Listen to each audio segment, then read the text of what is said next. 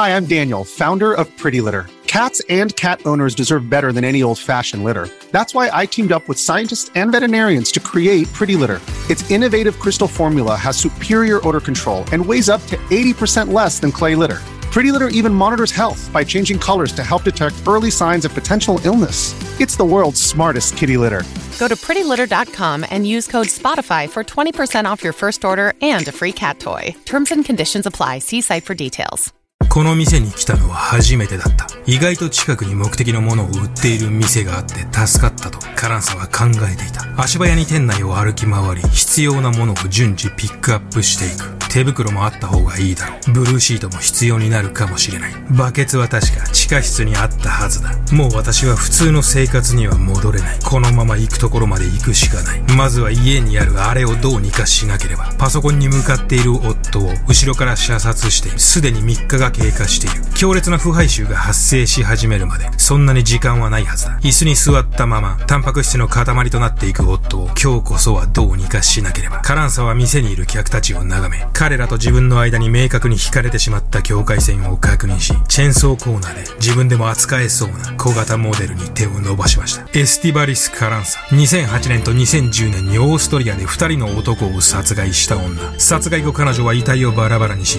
自身が経営するアイスクリームパーラーの地下室に冷凍保存していました。今日は氷のように冷たく極めて危険な女。エスティバリス・カランサにグロファイリングだ。眠れなくなっても知らないぜ。グロファイリングはご覧のグロファイラーのほか多くのグロファイラーたちによって支えられています。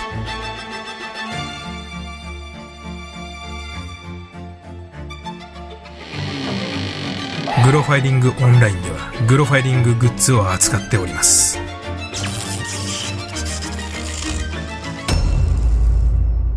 さて今日はエスティバリス・カランサです。モデルといっても誰も疑わないぐらい抜群のルックスを誇る彼女ですが、その内面は理解できない狂気に満ちています。2008年に夫、2010年に同性相手を殺害したカランサの動機は、多くの女殺人鬼たちの場合と同様に、自らの利益のためでした。女殺人鬼は利益のためにことを行い、男殺人鬼は欲望のためにことを行う。自分を存在に扱い、人生の邪魔をした元夫。浮気症で自分の理想とする生活を踏みにじった同性相手のパートナーをカランサは許しませんでした。また彼女が引き起こした事件で注目すべきは、その猟奇的な遺体の処理方法です。まずはカランサが元夫であるホルガー・ホルツを殺害する当日の動きから見てみましょう。とうとうやってしまった。カランサは椅子にうなだれ、動かなくなった夫のホルガーの姿を呆然と眺めていました。22口径のベレッタで、後ろから3発の弾丸をホルガーの頭に叩き込んだカランサは、その大胆なやり口とは裏腹に動揺していました。この時の気持ちを後にカランサはその著書の中でこう述べています。もう人生を取り戻すことはできないと思っていた。エスティバリス・カランサという女性は、二人のパートナーを殺害した以外は、一見すると普通の女性でした。情緒不安定なわけでもなく、周りから疎まれているわけでもない。殺人鬼になるまでのカランサの人生は、多くの女性殺人鬼たちとは異なり、一つの点を除けば普通の人生だったのです。1978年にメキシコシティで生まれた彼女は、5歳の時にスペインに渡り、バルセロナで育ちました。カランサの父は地元でも有名な小説家であり、宗教や密教、シャーマニズムなど、神秘的でダークな世界観の作品を多く書いています。この父との関係が唯一カランサの幼少期から考えられる、猟奇性の片鱗です。後にカランサはその著書の中で、父との複雑な関係につきこう述べています。父の前では目立つことも存在することさえも許されなかった。この言葉の具体的な意味については不明ですが、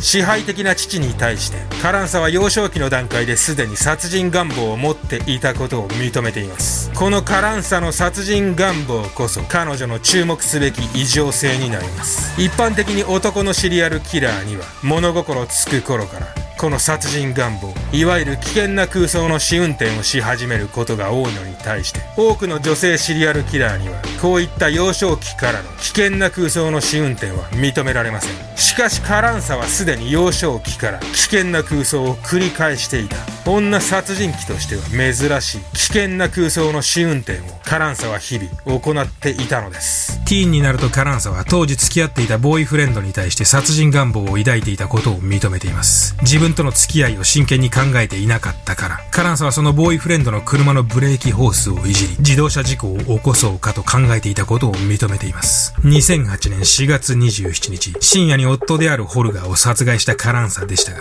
彼女はすぐに変わり果てた夫の処理を行ったわけではありません。彼女が夫の処理を始めたのは遺体から刺繍が漂い始めた数日後のことでした。夫に触れることができなかったので彼を椅子に座らせたまま放置していました。その後カランサはホームセンターでチェーンソーを買い夫の遺体をバラバラにしまずはそれを自宅の冷蔵庫で保管しています。数ヶ月後二人で住んでいたアパートから引っ越すことになったカランサは自身が経営しているアイスクリームパーラーの地下室に。遺体を運び込むことを決心します。しかしここで一つの問題が発生します。数ヶ月間冷凍庫で保管されていたホルガーの頭部はいつの間にか冷凍庫の底にぴったりと張り付いて凍っていたのです。そこでカランサは冷凍庫の中をセメントで満たし冷凍庫ごとアイスクリームパーラーの地下室に運び込んだのです。この冷凍庫の移動には何も知らないカランサの友人が手を貸しています。カランサは冷凍庫を運びながら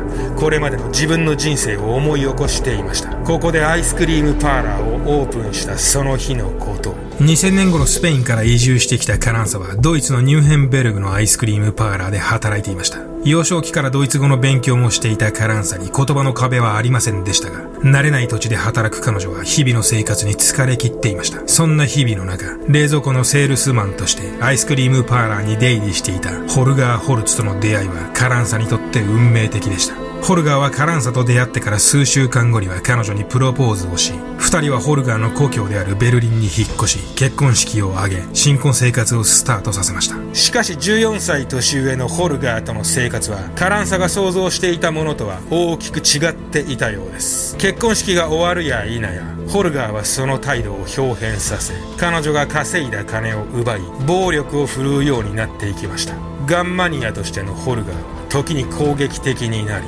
働こうともせずカランサへ日々のフラストレーションを。ぶつけるようになりました。想像とは180度違う日々がカランサを待っていたのです。ホルガーはカランサからの離婚の要求にも聞く耳を持たなかったと言います。またカランサがこの頃働いていたアイスクリームパーラーでも彼女はいじめに遭っていたと言います。上司から嫌われたカランサはトイレに行かせてもらえず些細なミスも執拗に指摘される。家に帰れば夫からの存在な扱いが待っている。カランサはこの頃こんな考えを持っていました。このアイスクリームパーラーに火をつけるにはどうしたらいいか。どうしたらあの夫を始末できるのか。カランサの中では幼少期から何度も何度も繰り返してきた危険な空想がすでに始まっていたのです。2005年カランサと夫のホルガーはオーストリアのウィーンに移り住みそこでアイスクリームパーラーをオープンさせます。引き金となったのは2つの出来事でした。1つはカランサに新しい恋人ができたこと。アイスクリームパーラーを開業して2年が経つ頃カランサはまさに夫ホルダーとの出会いの時と同じように自分のアイスクリームパーラーに出入りする。アイスクリーム製造機の業者であるマンフレッドと交際を始めたのです。放っておいても向こうから声がかかるカランサの美貌。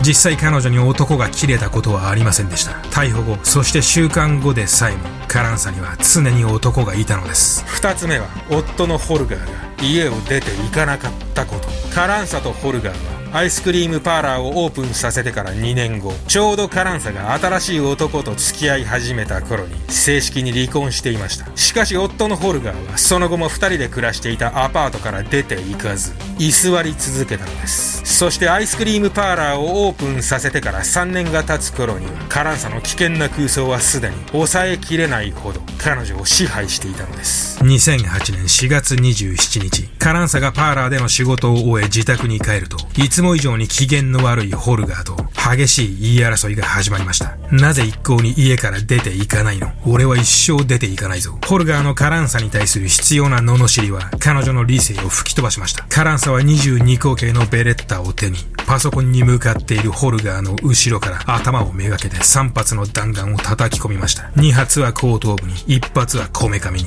邪魔者であった元夫を始末しその遺体を自分の店の地下室に運び込んだカランサですが彼女は元夫が突然家からいなくなった理由を周囲の人間にこう話していました。インドのカルト宗教に入信した彼はインドに行ってしまったと。2009年、カランサは新しい恋人であるマンフレットと生活を始めます。しかし強い出産願望を持つカランサに対して浮気症のマンフレット。マンフレットはカランサのことを男のためなら何でも言うことを聞く女だと考えていました。鼻の整形、フェイスリフト、唇へのヒアルロン酸の注入など、マンフレットはカランサに多くの美容整形手術を受けさせています。しかしカランサはマンフレットが考えるようなただの従順な女ではありませんでした。一度超えた殺人障壁。それを再び超えることの容易さは多くのシリアルキラーたちによって実証済みです。マンフレットの殺害につきカランサはこの時周到な準備をしています。射撃の腕を上げるために射撃場で特別なレッスンを受け、飛び散った結婚のことを考え、事前に寝室の床や壁にビニールシートを敷いておく。2010年11月21日、最後のディナーを外で済ませた二人はアパートに戻り、マンフレットは先にベッドで眠り始めます。カランサはマンフレットがぐっすり眠るのを待ち、ゆっくりと寝室に入り、4発の弾丸をマンフレットの頭に撃ち込みました。その後カランサはマンフレットの遺体をホルガーの時と同様にバラバラにし、アイスクリームパーラーの地下室に冷凍保存しています。綿密に準備された犯行。遺体さえ見つからなければ、またどこかに失踪したことにすればよい。冷凍保存済みの遺体からは刺繍も出ないはずだ。そう考え安心したカランサでしたが、今回はホルガーの場合とは違いました。マンフレッドの行方を気にした彼の親族が、パートナーであるカランサに失踪届を出すように強く迫ったのです。同性相手が突然失踪したにもかかわらず、警察に相談に行かないパートナーの怪しさは、感覚が麻痺し、殺人鬼となったカランサでも十分に理解できました。マンフレット殺害の4日後、カランサは警察に失踪届を出します。もっとも成人の失踪の場合、その捜査が本格的に行われないのは世界共通だったようです。案の定警察の捜査は形だけ行われ、マンフレットの行方は不明のまま、半年の歳月が流れました。2011年6月6日、カランサのアイスクリームパーラーの地下で配管が破裂し、その修繕工事のために業者が地下に入ることになります。南京錠で厳重に施錠された6番の地下区画に、オーナーと作業員が足を踏み入れました。中には3つのストッカーとバケツ、そして銃が無造作に置いてありました。後の報告によれば、バケツの1つからは人間の足が突き出ていたといいます。6月7日、自分のアイスクリームパーラーに警察が群がっていたことを聞いたカランサは、取るものもとりあえず、パリへ逃亡を試みますが、翌日にはイタリアで逮捕されます。逮捕時カランサは妊娠3ヶ月だったといいます。相手はマンフレット殺害後に知り合った、卸売商のローランドという47歳の男。この時カランサはローランドと付き合ってまだ半年でした。取り調べに対してカランサは2件の犯行を素直に認めました。2012年1月、交流中のカランサはローランドとの間にできた男の子を出産し、子供はすぐにローランドに引き渡されました。3月、カランサとローランドは